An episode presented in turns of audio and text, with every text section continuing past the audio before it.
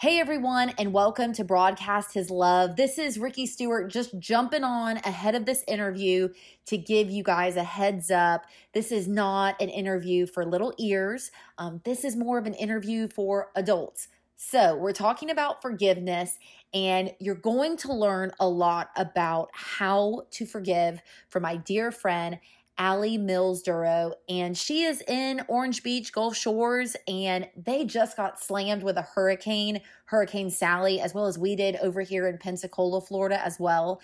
So after the interview, you're going to hear her update. We did this interview before Hurricane Sally, so stay tuned for after the conversation with Allie. So stay tuned for her update on how she and her family are doing, as well as the Orange Beach Gulf Shores area. Thank you for listening. Let's dive in and learn about forgiveness with Allie.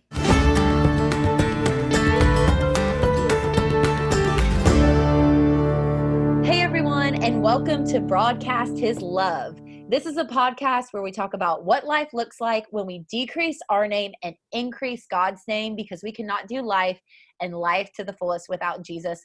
John 3:30 says, "He must become greater and I must become less."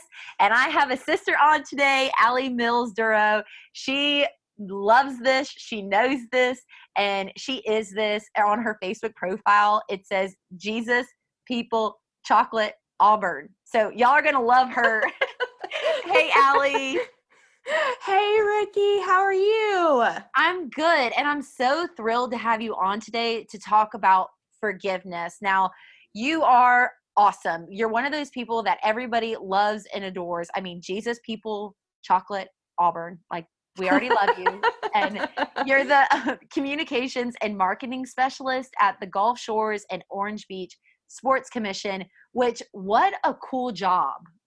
I love what I do. Um, yes, so I work for the Sports Commission and also on the tourism side, I do um, work for meetings and international markets. And so just love to be able to um, share all about Alabama's 32 miles of white sand beaches uh, with sports planners and attendees, and also meeting planners.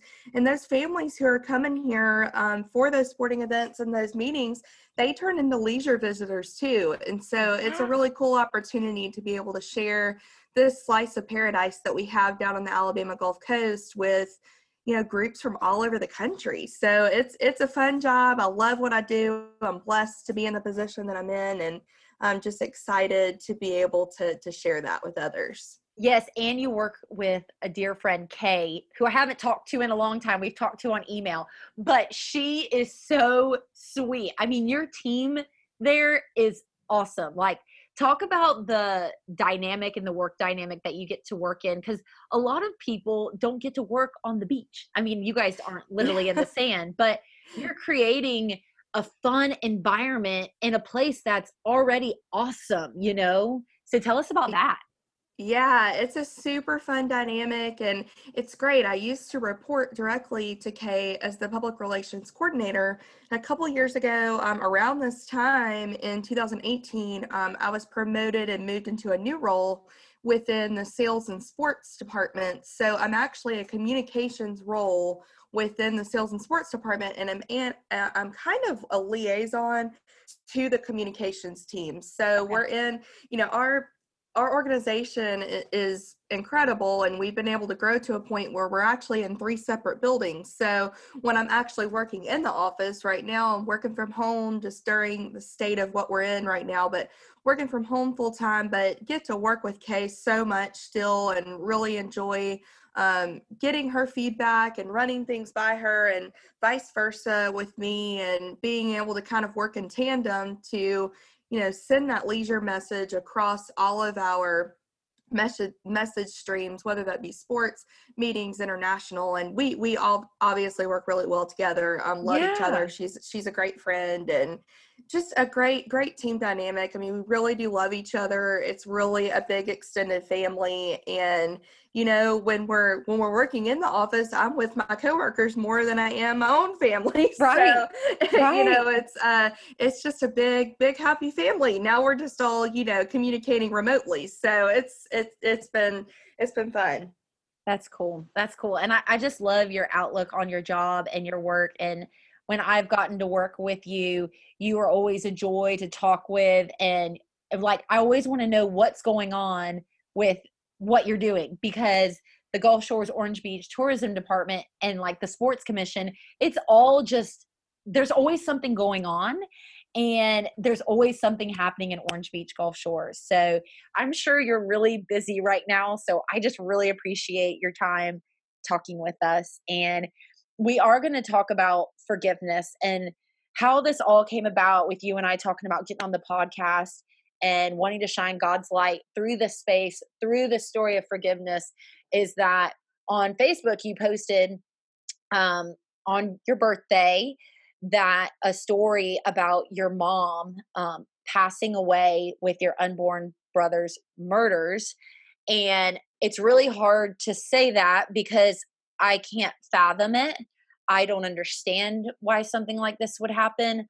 Um, my heart gets really hard when I read a story like what you posted on Facebook. And then I read that you've written an article about it and how you are able to be joyful I'm speechless. I don't know how you did that. I know God is the answer, um, but the process of that, I'm sure, had to be challenging. So, Allie, if you don't mind sharing with us this story that you posted on Facebook and just how you came to forgiveness. Sure. Yeah, and you you really said it right there. Um, you know, forgiveness is such a process, and um, what happened to my family happened in 1997. So it's been 22 years since actually 23 years sorry um since that happened and it's it's definitely been a process it's the it's a choice to forgive and it's something that that i really really encourage as as you hear my story and hear my heart um, really encourage any listeners out there to work towards forgiveness because it is a barrier to our relationship with jesus and it's so important to break down those walls. We can't control what other people do, but we certainly can control how we behave mm. and how we move forward. Wow. So to share share a little bit about my family story, it was August 20th, my birthday, my seventh birthday, 1997. A man, actually a boy, almost 17 year old, Renaldo wow. Adams, he broke into our house. It was late in the night um, middle, kind of middle of the morning, wee hours in the morning. My dad had fallen asleep on the couch, uh, coming in late from work meetings, and a guy dressed head to toe in black, um, with a ski mask on, threatened my dad with a knife and told him to give him everything that he had. And so my dad did. He gave him every every ounce of money that he had on him, everything that he could find and somewhere in the middle of that, my mom woke up. She was four months pregnant with what would be um, my brother, who now would be, you know, 22 years old. And uh, that's hard, hard to believe, and hard to that. That one's kind of hard to soak in. But she begged, um, she begged him to stop. Of course, he wouldn't, and he told my dad that if my dad did not leave, and get him more money, then he would kill my entire family. Mm. So my dad reluctantly left, and we in 1997, not very many people had cell phones, so he didn't have a cell phone. He went up to the um, Winn Dixie right up the road, um, got as much money out of an ATM as he could. He got the clerks to call 911, and by the time he got back, and it was literally one minute from our house, um, the man was raping my mom. Oh my gosh. And my dad begged him, begged him and pleaded with him to stop, um, told him that she was pregnant, please stop, don't hurt my family. And he forced him to leave again. So during that second time that my dad was forced to leave, I woke up during that time. My sister and I shared a room. She was three at the time. I just turned seven. My brother was in another room. He was not even two yet he actually just turned my brother just turned 25 yesterday so that wow. puts it into perspective but I, remember knowing something was wrong. I felt on my chest something's wrong. I'm scared. I don't know if what woke me up was a door slamming or if it was my mom yelling out for help. But I grabbed my sister's hand. We walked down the hall. It was dark. Um, opened the door to my parents' room, which was kind of ajar, and it was dark, so I did not see details, thankfully. But my mom was gasping for air. There mm. was blood everywhere. Mm. And I kind of pushed my sister aside. Um, I guess it was motherly instinct kicking in. Um, kind of pushed pushed her away so that she didn't see it, and she does not remember does not remember it. But around that time, the police and the um, ambulance came to the door. They took my mom to the hospital, but could not resuscitate her. She had lost too much blood. She had been stabbed, I believe, nine times, and her inter- all of her internal organs basically were completely obliterated. And it, of course, as a seven year old, hearing that your mom is with Jesus, it really didn't sink in. I didn't understand that. I didn't understand that my mom wasn't coming back. Um, so from from that point on, she was gone. I didn't have my mom in my life as I knew it. And so, um, of course, being the oldest of three, that was hard for me. And now looking back, my siblings don't really even remember a time having a mom. My sister has very vague memories of like coloring with my mom and things like that. Um, I don't even remember her voice anymore. So that's hard for me as a parent. I now have a four year old and a three year old. It's hard for me not to remember my mom's voice and think mm. about how my kids aren't much younger than I was when when my mom left this earth. And so a- after that, moving forward, they did catch the guy who killed my mom, Renaldo Adams. He was literally caught red handed. Um, the murder weapon was found in the bushes. He was originally sentenced to the death penalty. And that, of course, it was all over the news. It's still actually considered the most heinous murder in Montgomery history. And sometimes around the anniversary time, that old footage will come back up. Um, I, I remember being rushed out of the room as a seven year old when it was, you know, on the news all over the state of Alabama. In some sense, it actually made national news. Um, and so it just was really difficult to, you know, as a seven year old, understand like I'm about to start school. I was about to start second grade, and people knew what was going on. Um, mm. And so it was just hard to kind of grapple with. Not to mention my dad um, being in his early 30s and taking on the responsibility. And I just turned 30, so it really puts it into perspective. And then taking on the responsibility of raising a seven year old, a three year old, and a one year old. Oh my I goodness! Not um, fathom that really, and it really puts it in. I mean, my my husband told me recently that he, he's almost at that age. He's 32. I believe my dad was 33. My mom was 34 and so it's it, it, really puts it into perspective that you know that could be anyone we were the all-american family we were you know just a normal normal family and it, it happened to us so it after that definitely a process um, i did not know jesus at the time. I was seven and we weren't regular church goers at the time. We struggled with finding a church after that um, just in search of you know a ministry you know it ended up being excuses eventually but a ministry that was great for single adults and a church that also had um, a children's a great children's ministry and eventually a youth program and a children's ministry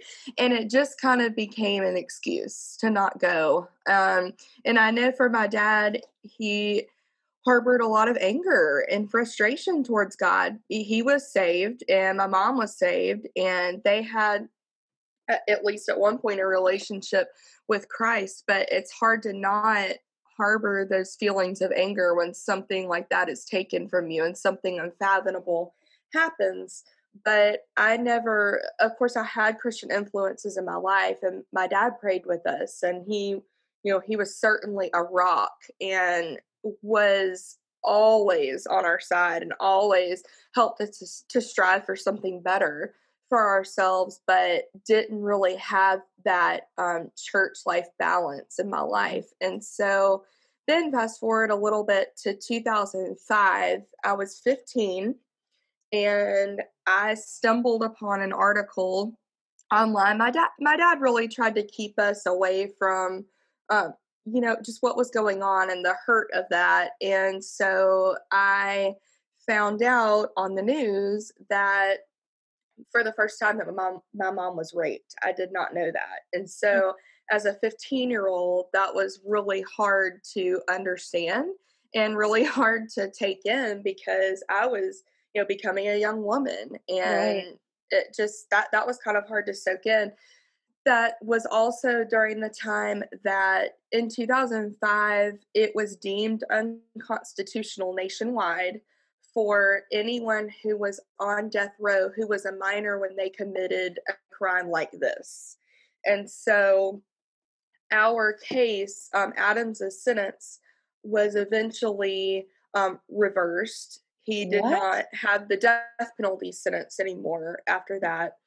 And he is currently in prison with life without parole. And so, one of our case was one of the deciding factors nationally because it was uh, the heinous nature of it. It actually only affected 70 something cases nationwide and I believe 19 in the state of Alabama. So it was not like it was hundreds and hundreds and hundreds of cases. It was mm. pretty selective. And so it, it was brought back into the national media. In fact, that was um, going into 2006, there was a Supreme, it was an election year for some state offices, and um, Supreme Court Justice um, ad came on while we were visiting an aunt and uncle, and there was a newspaper clipping in the TV ad from my from my family's case. And so, just being brought back into the media and being a teenager and not understanding that, but my, it was Jesus, my saving grace that year.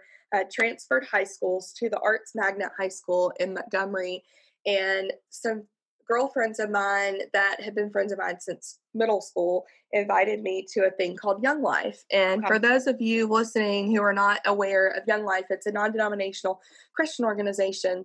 And I asked them, you know, what is Young Life? What are we doing? And they said, you know, we can't really explain it to you. You just have to come and experience it. So reluctantly almost, but I wanted to get out of the house. I went. Right. And it was at my now husband's house Stop. Yeah, my now husband's house, my in law's house now. And um, I just, that's really when I started down a path of a relationship with Jesus. I really started to understand that what had happened in my life was, uh, it really did happen for a reason. And that no, wow. God does not love that filth. God does not love what happened, but that He would use our story to impact the kingdom.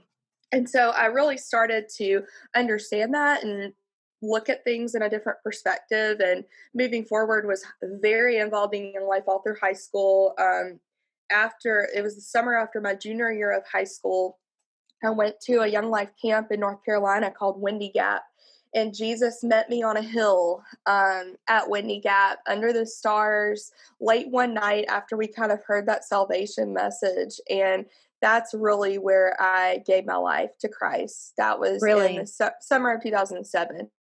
And so I just knew that that the Lord was going to continue to use what had happened to us and um, for my sister Hannah, for my brother Andrew, and for my dad in different ways to be able to touch other people's lives. And so I wanted to carry on that legacy of love and forgiveness. And at this point, I had not forgiven. I still had that wall built up.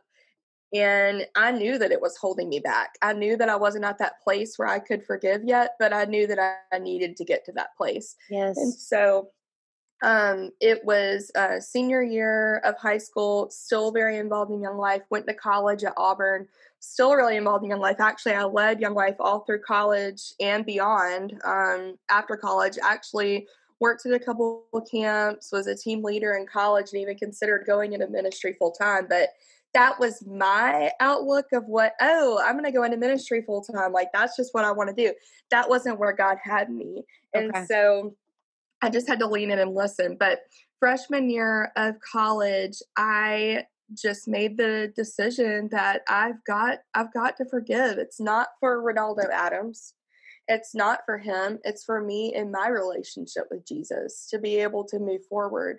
And when reconciliation is not possible, that doesn't mean that you can't forgive. That doesn't mean that you can't choose to forgive. Again, it's a process. It took me, um, I guess I was 18, so it took me 11 years to get to the point where I could forgive, but I did. And it was a physical weight off of my shoulders. It was a physical weight. I felt the Lord's hands on me. I really and truly did feel the Lord's hands on me. I felt Him embrace me, and I knew that um, that that was the moment that I could really and truly start sharing my story and um, affect the kingdom of God in that way through Jesus only. And wow. so that that really affected the trajectory of the rest of my college career into marriage and um, you know, I make mistakes. I'm not perfect. I let myself slip into bitterness. Sometimes it, has been quite the journey in the last rec- in recent years because in 2014 it was deemed unconstitutional for minors. Same thing back to um, back to when the death penalty was reversed. Okay, it was deemed unconstitutional for minors to be automatically given life without parole.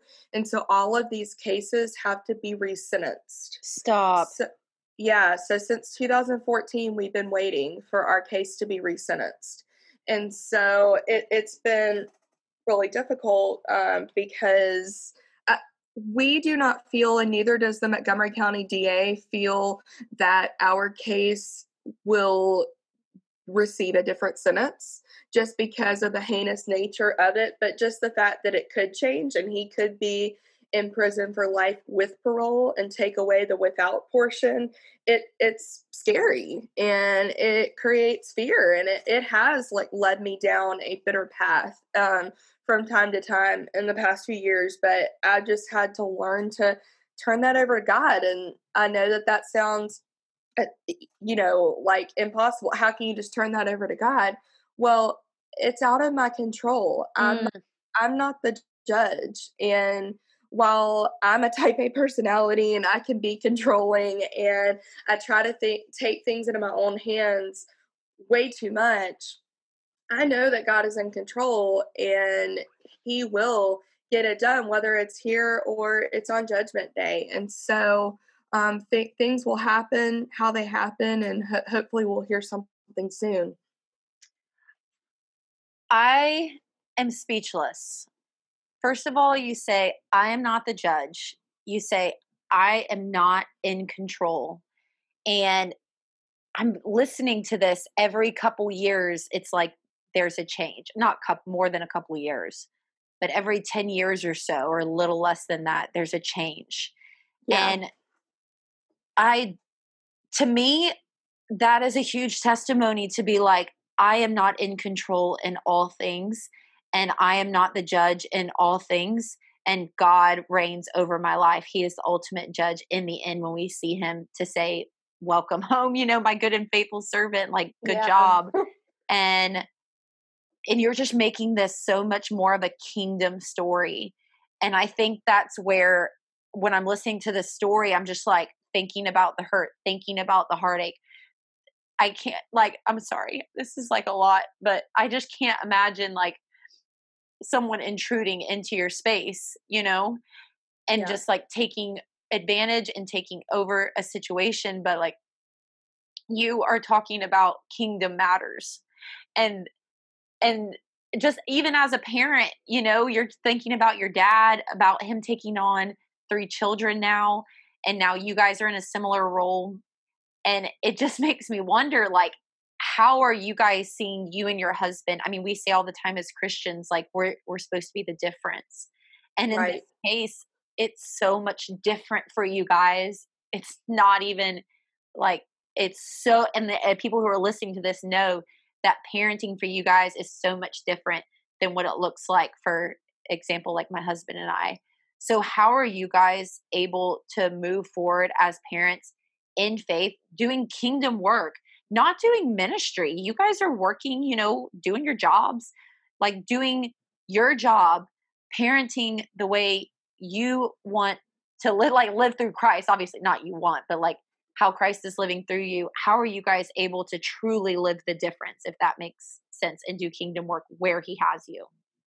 Well, it's not easy, as you know, as a parent of little ones. Yeah. you know, ev- every day's crazy. And, you know, just like anyone else, I, you know, have to choose to be patient with my kids, which is very hard for me. Patience is very hard for me. Yeah. Um, but, you know, we have great examples to look towards. My dad is the true example of strength, and he has given up so much to raise us in a way. Um, and, and I know he's done raising us. We're adults. We're all grown adults, but We're adults. yeah, we're we're adults. We're adulting. But he raised us in such a way that we wanted to strive for more. And I did um didn't mention this, but my senior year of high school, we we did find a church that my family got really involved in and my dad was kind of growing in his faith at the same time that I was growing in my faith when I went into college. And so that was really cool to kind of see that parallel. But you know, he he's led with so much grace and I, I mean my dad's not perfect, but my dad has given me such an example of strength and my husband's parents, um, Lulu and Pops, as our kids call them, my dad is G Paul, um, but Lulu and Pops, they were um, missionaries to Russia for a year. When Dan and his sister were younger, they were uh, five and six, turned six and seven, and they they've led such an example of um, a, a gospel minded parenting style, and so um, with that and just with what not taking things for granted and understanding that we are not promised another day. I Mhm. know that I we we hear that a lot, but I've Yeah. experienced that and it's not like we were just what you would expect a you know um, where a murder would happen. It can happen anywhere. Anything eh, the worst thing that's ever happened to anyone it doesn't have to be this level of example but that's the hardest thing that that person's ever been through. So i always try to put that into perspective for people too is that the hardest thing we've been through is the hardest thing we've experienced. And so not to compare stories um, not to ex- compare life experiences because we all have different ones but it's what we choose to do with that and how we choose to lead with that and knowing who we belong to and whose we are. I mean i am not um, perfect by any means. My husband is not perfect by any means but we try to teach our children that while we're not perfect we were made in god's image and we make a choice to be kind and to love others and to forgive others and to be kind even when people aren't kind to us and it it takes a lot of strength to step out in that sometimes you know just in the state of the world that we're in right now it Mhm. takes a lot to make that conscious decision but we had such great exa- dan and i had such great examples of that from our parents and despite an absolutely horrific experience, my dad didn't let that hinder me and my siblings from growing and learning and achieving. And I think that that's something that I've really taken to heart and Mm. try to exude for my kids is that it does not matter what you've been through what you think you are because it's not about it's not about that we have to lean on how God sees us, not how we see ourselves, and we can choose to pick up the pieces and move forward, forgive, love, be kind. Let all the bitterness and wrath and anger and clamor and slander be put away from you, along with all malice. Be kind to one another, tenderhearted, forgiving one another, as God in Christ forgave you. That's Ephesians 4 31 through 32. And that's mm. something that I have to, it means something different to me every time I read it, I feel like, but it's so true. We can't cling to that bitterness. We have to put on a tenderhearted spirit to forgive because Christ forgave us. Yes. Yes. Do you mind reading that scripture again? Absolutely.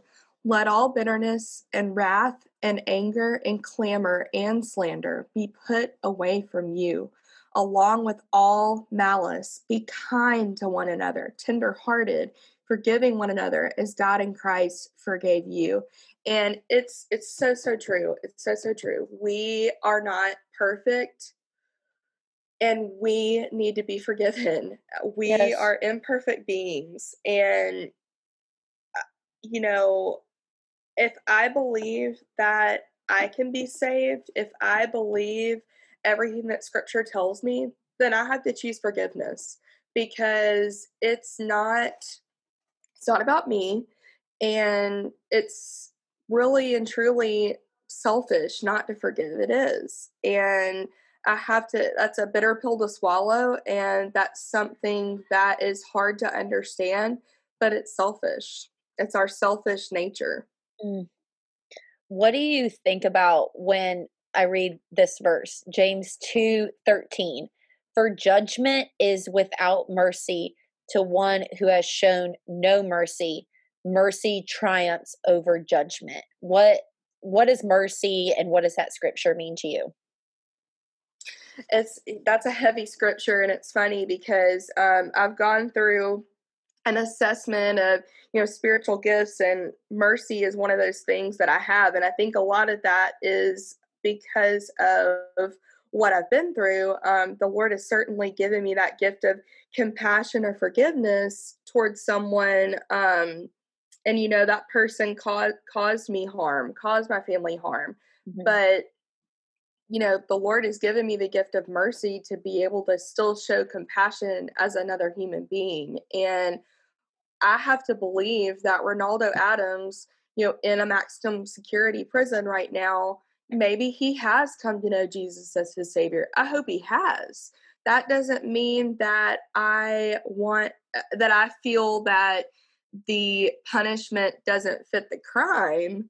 Mm. I think that we have to um, live with the circumstances and that that we've been given, and um, you know, do what we need to do to um, go through that process of of um, judgment here on earth and to live out our punishment. But I do hope that he either has accepted Christ or does eventually in his life. And maybe he can lead others to Jesus. I mean, I, I hope that for him. That doesn't mean that I like this person mm. necessarily. It doesn't wow. mean that I want to see him. It doesn't. But um I, I have I have the power to choose compassion and forgiveness for that person.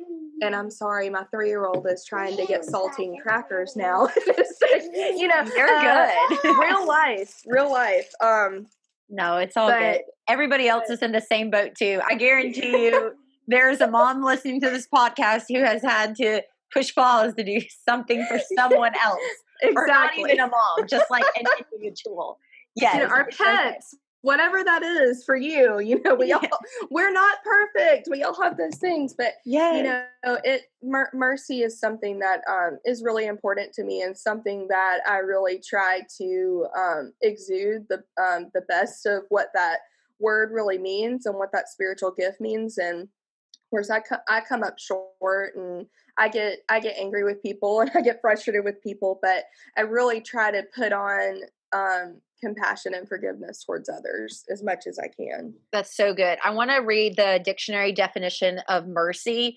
It's a noun and it means compassion or forgiveness shown towards someone whom it is within one's power to punish or harm. So, leniency, um, compassion, grace are all similar to the word mercy. So, I don't know if, yeah, just when someone talks about a word, especially in the Bible, um, I like to look up the synonym of it and just the yes. meaning of it to be like, what is the root of that? Like, let's get to the heart of the issue, not the issue, but the word.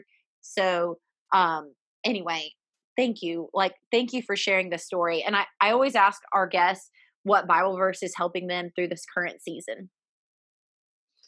You know, it's funny. I'm I have been struggling to find a study right now. I, I, was really involved in a study at the beginning of the pandemic um, that really spoke to me, but I've been having a hard time finding something to really dive into. So I started, um, I love Priscilla Shirer. Yes. And I started her just to to do something in the interim, a seven day reading plan.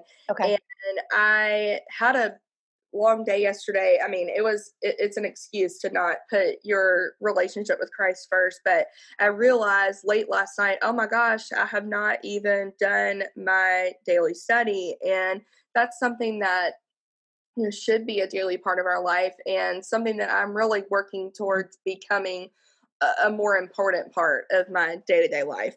But wow as I was reading last night, there was a verse that I, I felt like was kind of perfect for for what we were going to talk about today. And it's in Ephesians 1 18 through 19. It says, Having the eyes of your hearts enlightened, that you may know what is the hope in which he has called you. Remember that word hope. Okay. What are the riches of his glorious inheritance in the saints? And what is the immeasurable greatness of his power toward you toward us who believe, according to the working of his great might?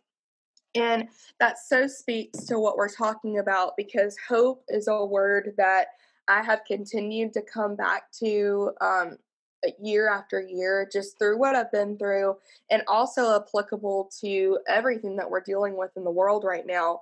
That we have hope for a future. We have hope for tomorrow.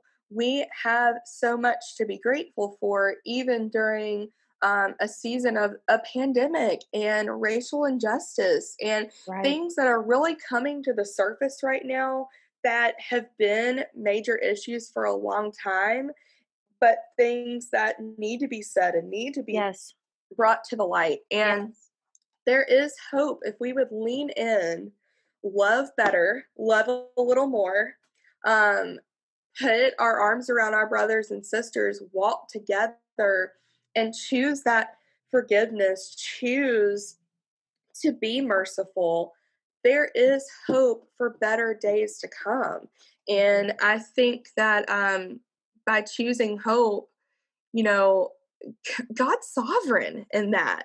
Yes. God is so sovereign in that every day. But we have to cling to that. We have to cling to hope. We have to choose hope. And so that just really spoke to me last night, late at 10:30 at night, laying in bed. Oh my gosh, I didn't read. And and then it was so applicable to what we were going to be talking about. So that's that's something that has um, really stuck out to me, Ephesians 1, 18 through 19. That's good. And Ephesians did you already share Ephesians 4, 31 through 32? I did. I, I did. did. Okay, yes. Yeah. Okay, because I'm just like rereading it again for those who are listening. Allie and I were messaging before this and just talking about what we're going to talk about.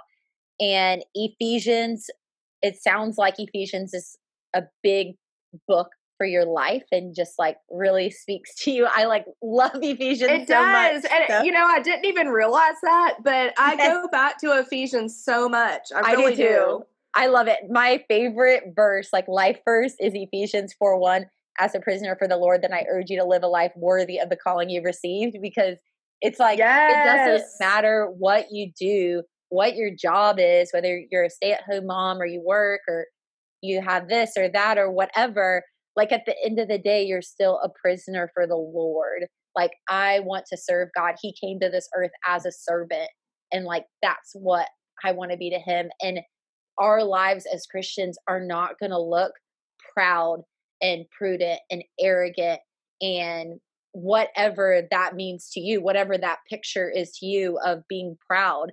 Like our lives are supposed to be of service to the Lord. And so, like everything that you are saying is kingdom, kingdom stuff, like kingdom work. And I just cannot end this conversation without saying, like, you guys, this is a mind shift.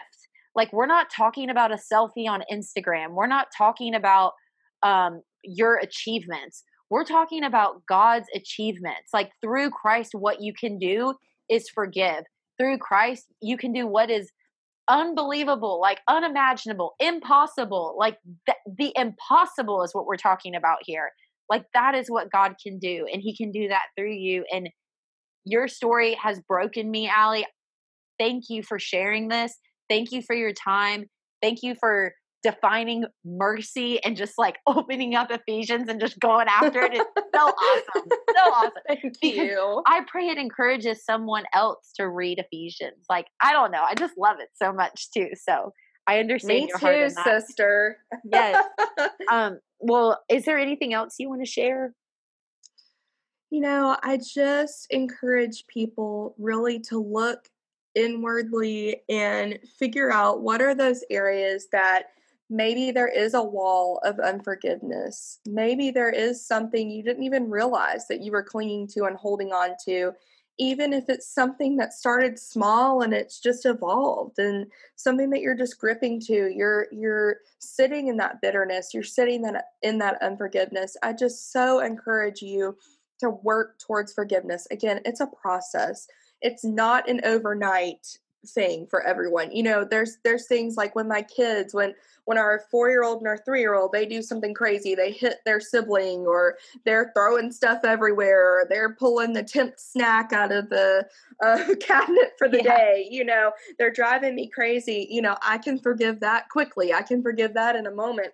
But you know, there's there's some things that we whether it's your marriage or it's something that's happened in your work life or it's something that's happened with your child or a friend or whatever that experience is for you whatever that bitterness that you're holding on to is for you whatever that place of unforgiveness is for you choose hope choose that path of forgiveness and maybe start in Ephesians. I guess that's where we are right now. Start start reading it. Ephesians it's so and, um, and and cling to that. And um, I, you know, I would be remiss if I didn't say, you know, if there's anyone who would ever like to talk, that is what I'm called to. Okay. I want to have that. I want to have that conversation. Let's talk. I'm open to that. I would love that. And reach out to me. Um, I'm okay. an open book. That's what the Lord has called me to, and it it would be um, a shame if I didn't say that it would be contradictory of the gospel to not share my testimony and then be closed off. Right. Um, so I I'm an open book. Um, I'm here. I'm praying for you. Um, all you listeners who are tuning in right now, I'm praying for you. I truly hope that you choose forgiveness moving mm-hmm. forward. That's so good. Forgiveness. And I love how you were saying, even if it's something small and it's built up over time, like that wow, that will make you think. That's good stuff. Allie Mills Dorrough, how can we reach you and contact you? Sure. So um, you can find me Facebook, LinkedIn, Instagram.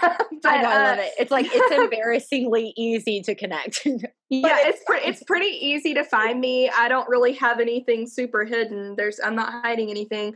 Um, look up Auburn chocolate Jesus and people, and you'll probably find me. Uh, War Eagle, by the way. But um, I'm a Gator fan, but my husband went to Auburn, and I I love Auburn. Like y'all's traditions are what is up. Like I love it. Anybody who's an Alabama fan right now hates us, but I don't care. Al- or like God loves Alabama fans too. And you know what? I learned, Allie, you're gonna die. I learned recently that Tim Tebow, it was his decision between Alabama and Florida, which my husband ah. me that his time at Florida, he Auburn defeated Florida every single time he played against them, which I cannot believe that. But girl, it was Alabama and Florida for Tim Tebow. I still That's funny. It. That's Sorry. funny. Well, well, War Eagle, go Gators. Go Gators, War Eagle. I love my Alabama fans out there too. I can't really appreciate who you cheer for, but um, but I, I, love you guys too. I'll forgive you for it. Um, yes, but it, but anyone who wants to email me, feel free to do that, that too. It's Allie Dorrough, same spelling that should be on um, the podcast. Yes, um, right now at gmail.com. A L L Y D O R R O U G H at gmail.com. Email me ping me on social media, um, any way you'd like. Uh, I'd love to talk. That's awesome. Well, thank you, Allie. And as we end all of our podcast, we pray in Jesus' name that we decrease and that God, you increase in our lives. In Jesus' name I pray. Amen. Amen. Thank you so much, Ricky. I so appreciate you praying for you and um, lo- love what you're doing here with your podcast. Thank you. And you're a huge part of that. So thank you for sharing your story and just sharing what God has on your heart. Hey guys, just a quick Hurricane Sally update. First of all, we are safe. It was a very, very scary night of being piled in a centrally located bathroom in our house with two adults, two kids, and a hundred pound dog. But we are safe and dry. Our house it stayed intact. very minor roof damage, very minor fence damage, lots of debris. Four of our trees snapped, big pine trees, one of which fell on my car and totaled it. But, um, you know, we just had to get that third row vehicle a little bit sooner than we anticipated. But we are safe and sound, um, where many of our friends, that was not the case. Many of our friends have been kind of displaced, can't live in their homes, they're flooded, or they have major roof damage. It's just kind of a mess on the Alabama Gulf Coast and on the uh, Florida Panhandle and Escambia County. So we are just doing what we can to help our neighbors. And I, I will tell you um, what has been the most beautiful thing to me that has come out of this is just seeing people love one another uh, loving their neighbor, loving their friends and their community, and that we seem to have really gotten our priorities in check. I know that uh, Dan and I definitely have had a um, shift in priorities and just, knowing that community and friendship is so much more important than anything else we have going on in this world right now. Um, family and friendship and our relationship with Christ is everything, and we are really trying to help our friends in need when we can and just love on others. I love Allie. I mean, how can you not? Jesus, chocolate, Auburn, all the things. She's so sweet.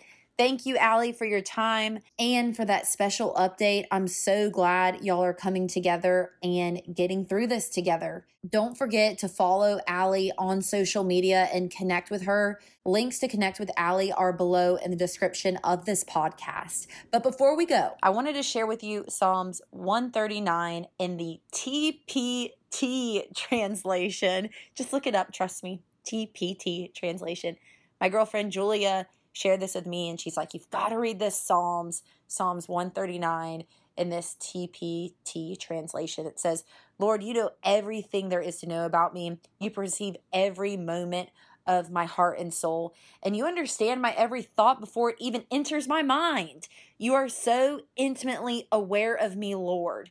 You read my heart like an open book, and you know all the words I'm about to speak before I even start a sentence. You know every step I will take before my journey even begins. You've gone into my future to prepare the way, and in kindness, you follow behind me to spare me from the harm of my past. With your hand of love upon my life, you impart a blessing to me. And that was just reading verses 1 through 5 in Psalms 139. I encourage you to read it for yourself. Thank you, Julia, for sending me this. Um, it's so great and it's wonderful to read where it says in verse 5 it says, You've gone into my future to prepare the way, and in kindness you follow behind me to spare me from the harm of my past. When I read that part where it says, Spare me from the harm of my past, I think of Allie. The Lord has covered her in this, the Lord is protecting her through this. And I just pray that her story is a real testimony to you to know that God is stronger, to know that God is bigger. And even when things seem impossible, like forgiving someone who did such a heinous crime, that there is forgiveness in that. And I love when she said that it could be small, like it could be small, but God is bigger than it all she talks about kingdom work, what the Lord is doing. And the coolest thing about that is that He can do that through you. Like He can do that through your life. He can do kingdom work, which is what Allie was talking about through your life. Like God created you, He knows your beginning and your end. He knows the world's beginning and the end. And He knows how the story is going to end with Allie and with this terrible thing that was done 20 plus years ago. So, guys, I just encourage you to surrender your life, surrender control to Jesus, give everything to Him. He is in charge of it all, He is the judge. And I just pray for mercy, that it's redefined. Mercy gets redefined in our lives. I know it has for me, and I pray the same for you all. Thank you for listening. Please subscribe to the podcast, share it with your friends.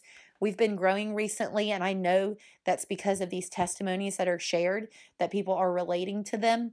They're sharing them with their friends, and they're being changed by it for Christ, like for Christ's gain.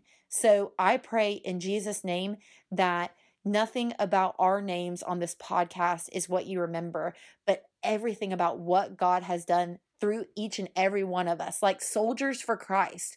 Like, may you remember the story of how God won each and every time. Christ is the victory. He makes it victorious when it seems impossible. And I just pray, oh my goodness, I'm so excited, but I pray you feel this energy and you're encouraged and changed by this story. So, y'all have a great week and we'll talk to you soon. Thanks for listening.